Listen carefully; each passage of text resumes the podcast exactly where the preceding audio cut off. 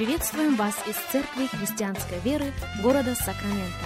Мы молимся о том, чтобы последующие 15 минут послужили вашему назиданию и духовному утверждению.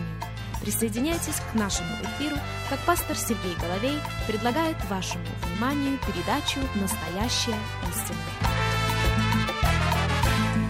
Здравствуйте, уважаемые радиослушатели! Сергей Головей у микрофона. Мы приходим к вам из Церкви Христианской Веры. Огромнейшее всем вам благодарны за то, что и сегодня становитесь частью нашего вещания. Для нас большая честь встретиться вместе с вами. Для нас большая честь преломить вместе с вами духовный хлеб, как мы продолжаем наш разговор на тему «Мало-помалу». Наш базовый текст – это книга «Исход», 23 глава, и мы прочитаем достаточно содержательный отрывок, начиная с 25 стиха. Исход 23-25. «Служите Господу Богу вашему, и Он благословит хлеб твой и воду твою, и отвращу от вас болезни. Не будет преждевременно рождающих и бесплодных в земле твоей. Число дней твоих сделаю полным. Ужас мой пошлю перед тобою, и в смущении приведу всякий народ, к которому ты придешь, и буду обращать к тебе тыл всех врагов твоих. И пошлю перед тобою шершня, и они погонят от лица твоего Евеев, Хананеев и Хитеев. Не выгоню их от лица твоего в один год, чтобы земля не сделалась пуста, и не умножились против тебя полевые звери. Мало-помалу буду прогонять их от тебя, доколе ты не размножишься и не возьмешь во владение земли сей. Еще раз 30 стих. Мало-помалу, это Бог говорит. Мало-помалу я буду прогонять их от тебя, доколе ты не размножишься и не возьмешь во владение земли сей. Как по мне, потрясающий текст на страницах Священного Писания, где Бог связывает себя обещанием. Но оно условно. Если ты будешь служить мне, он говорит, то я благословлю. Никак не наоборот благословению предшествует служение, служение Богу, истинному Богу. Я повторю это еще раз. Благословению предшествует служение. Служите, и я благословлю. А список благословений достаточно содержательный. Благословлю хлеб, благословлю воду, отращу от вас болезни, не будет преждевременно рождающих, не будет бесплодных, и число дней твоих сделаю полным. Другими словами, Бог говорит, я благословлю тебя долготою дней. И вот с позиции благословения, именно с позиции благословения мы начинаем видеть в нашей жизни победу над нашими врагами. Пожалуйста, запомните это. Если считаете нужным записать, запишите. С позиции благословения мы видим врагов побежденными побежденные враги, уместно будет добавить, в списке благословений, которые Бог хочет явить в нашей жизни. Но о двух типах врагов, о двух видах врагов на страницах Священного Писания идет здесь речь. Еще раз, исход 23-27.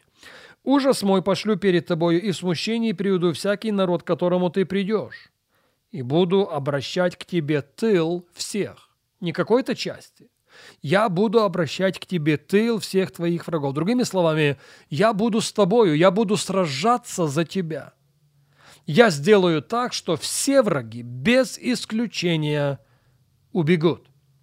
Но давайте посмотрим внимательно еще раз в 30 стих. Книга Исход, 23 глава, 30 стих мало-помало буду прогонять их от тебя. Мне кажется, это разговор уже о другого порядка врагах. Ответственность за них Бог берет на себя. Он говорит, я буду их прогонять от тебя, я сам. Я сам буду прогонять их от тебя мало-помалу. Он, кстати, в предыдущем 29 стихе оговаривается, что это не произойдет за один год, тем более это не произойдет за месяц. Тем более это не произойдет за одну неделю. я буду их прогонять от тебя мало-помалу.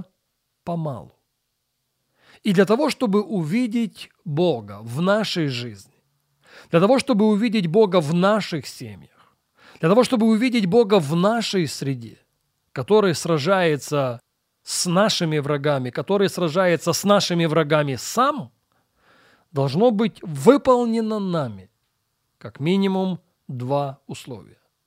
И, собственно, на этом этапе наших радиопрограмм именно об этом мы ведем речь.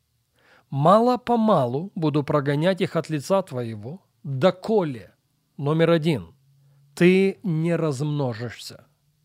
Мало-помалу буду прогонять их от тебя, доколе, номер один, ты не размножишься. Я уже говорил о том, что в русской Библии используется слово «размножиться». В других переводах, в ряде других переводов используется слово «возрасти». Пожалуйста, послушайте меня и послушайте очень внимательно. Если мы не гораздо расти духовно, мы рискуем сражаться с некоторыми проблемами, с некоторыми привязанностями, с некоторыми привычками до конца наших дней. Я повторю это еще раз. Если мы не гораздо расти духовно, мы рискуем сражаться с некоторыми проблемами, с некоторыми вызовами, с некоторыми зависимостями до конца наших дней. Но правдиво и другое утверждение. С духовным возрастом приходит способность, с духовным возрастом приходит сила преодолеть ряд вызовов, преодолеть ряд зависимостей, преодолеть ряд проблем. Поэтому призыв к чему? Призыв к тому, чтобы возрастать. Призыв к тому, чтобы возрастать духовно. Что есть духовный возраст? Возрастать духовно, среди всего прочего, означает возрастать в познании Бога. Возрастать духовно, среди всего прочего, означает возрастать в познании Его воли для своей жизни. И я скажу больше – Бог уже пошел наперед и абсолютно обо всем позаботился. К примеру, в послании к Ефесянам в 4 главе мы с вами читаем с 11 стиха следующие слова. «И Он, кто? Бог, и Он поставил одних апостолами, других пророками, иных евангелистами, иных пастырями и учителями». Речь о пяти дарах служения к совершению святых на дело служения для созидания тела Христова.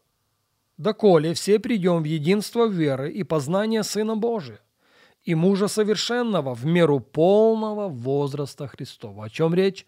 О возрасте, о духовном возрасте.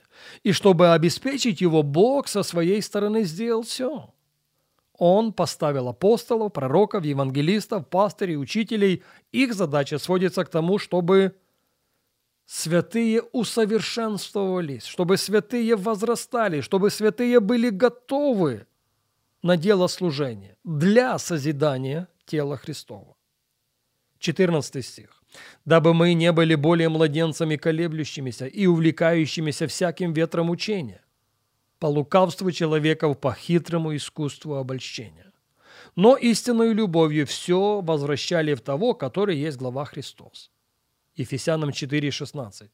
Здесь ключ, из которого все тело составляемо и совокупляемо посредством всяких взаимно скрепляющих связей при действии в свою меру каждого члена получает приращение для созидания самого себя в любви. Слышите? При действии в свою меру каждого члена. Когда возрастает каждый член, возрастает все тело. Когда становится сильнее каждый член, становится сильнее все тело. И по мере возраста, как уже замечено было и неоднократно, приходит победа, приходит способность преодолеть ряд вызовов в нашей жизни. Поэтому сегодня этот вызов мы должны принять на себя. К чему он будет сводиться? Он будет сводиться к тому, что Бог берет ответственность за ряд наших врагов по мере того, как мы принимаем решение возрастать, возрастать духовно. И вот об этом разговор на нашей следующей программе.